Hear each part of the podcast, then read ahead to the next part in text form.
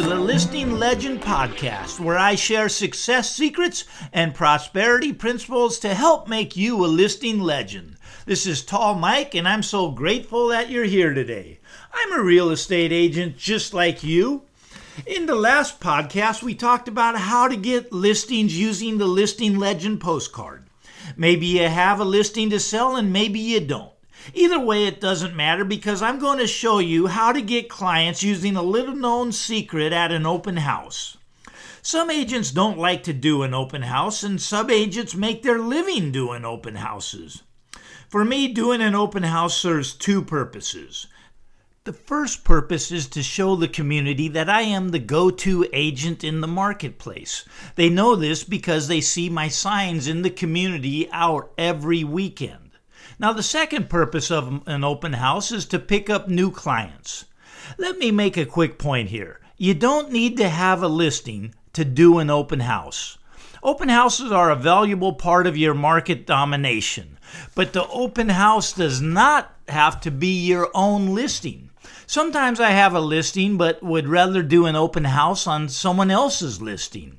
When I have multiple listings or if I want the weekend off, I will pay another agent to do the open house for me. If you don't have any listings, ask another agent if you can do an open house for them.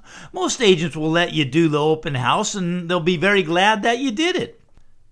I like to find a vacant house in the area I want to dominate that is not being held open this weekend. I simply call the agent to get permission. They almost always say yes. Heck, the house is vacant and you're offering to get the house exposure. The agent would be an idiot to say no. Sometimes I'll hold an open house for a for sale by owner.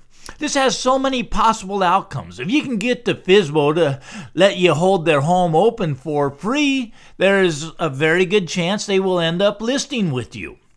There are easy ways to get the for sale by owner to agree to an open house, but I don't have time to get into them all here. I'll cover more on that in another podcast. Okay, so you have a house to hold open in an area that you want to dominate and a selling price on the higher end for the area. Great, you're ready to get started. There are a couple of things I like to do. The first is I write a short letter inviting the neighbors to come by and introduce themselves. I know the neighbor is not going to be the one buying the house, but eventually that neighbor becomes a seller. I walk up and down the street and drop my letter off with the listing legend postcard. I do not usually ring the doorbell, I just leave the letter and postcard on their front porch. I know you can get better results ringing the doorbell and introducing yourself, but believe me, I'm a shy, introverted guy and I just don't do that. The next thing I want you to do is spend about 20 bucks on Facebook advertising for your open house. I spend $10 a day for 2 days prior to the open house and of course you have to have your open house listed on all the real estate sites like, you know, the MLS, Zillow, realtor.com. If it is your listing, you're going to need some flyers. Flyers are so understated by real estate agents. Most agents just use a one sided 8.5 by 11.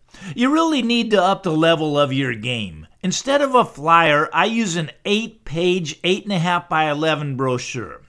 This is two 11 by 17s printed on both sides, folded in half, and inserted together. Now, go to your local car dealerships like Tesla, BMW, Mercedes dealers and pick up a brochure of the latest, greatest car. What you will see is a lot of pictures that are meant to get you excited about the car. You should be using brochures with lots and lots of photos to get your buyers excited about the house. It really is that simple. Look, I know a better flyer is not going to sell the home any faster. However, here's what a better flyer will do. Number one, it will impress your seller. And number two, it will impress the people that come to your open house or that see your flyer, and you might pick up a new client because of it. If you want to see a sample and see how much they are to print, just go to biggiantflyer.com. Again, that's biggiantflyer.com. These eight page brochures can actually get you listings. When you go to a listing appointment, all you have to do is show the seller your competitor's one page flyer and then show them your eight page brochure. Now, who do you think they're going to list with? Look, you have to always be thinking of ways to up your game. The next thing you need is some signs to put out around the neighborhood. These signs need to have your name on them. This is your way of marking your territory with your dominance. I like to put out about 20 signs or so in the area.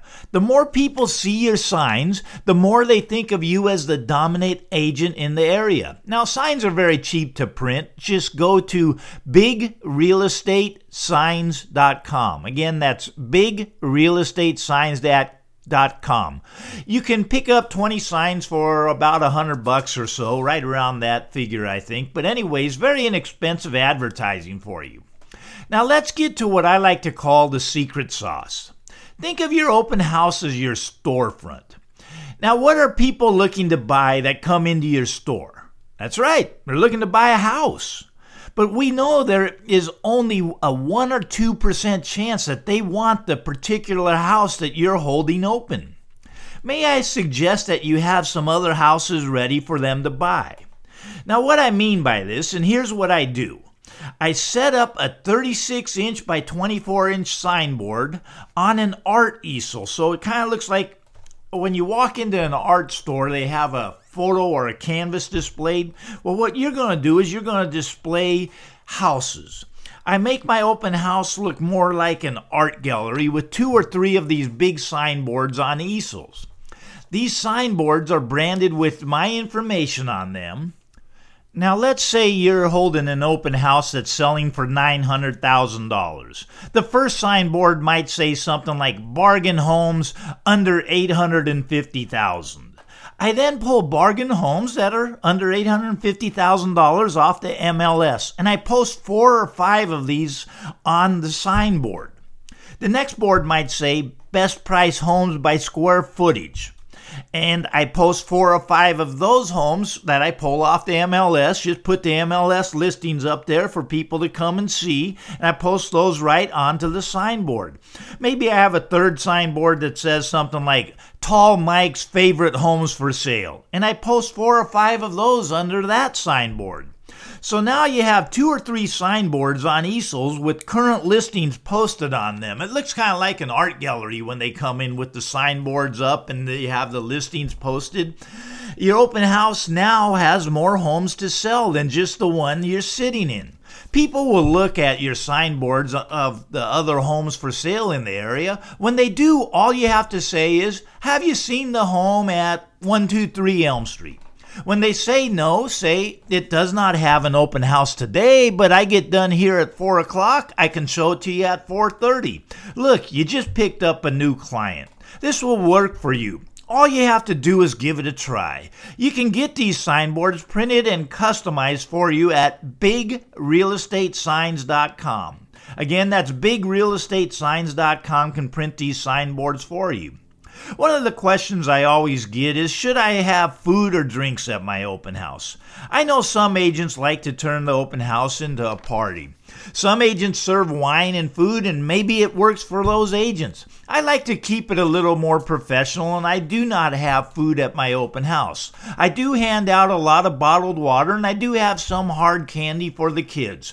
But that's about it. I try to have fun at the open house, and so should you. People love to work with an agent that makes the process fun.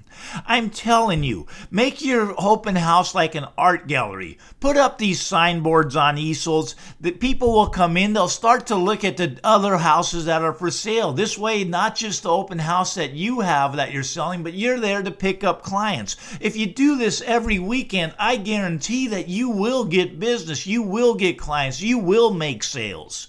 It really is that easy to get new clients at an open house. Well, that ends this podcast. And once again, I thank you for listening, and we'll talk to you again on the next podcast.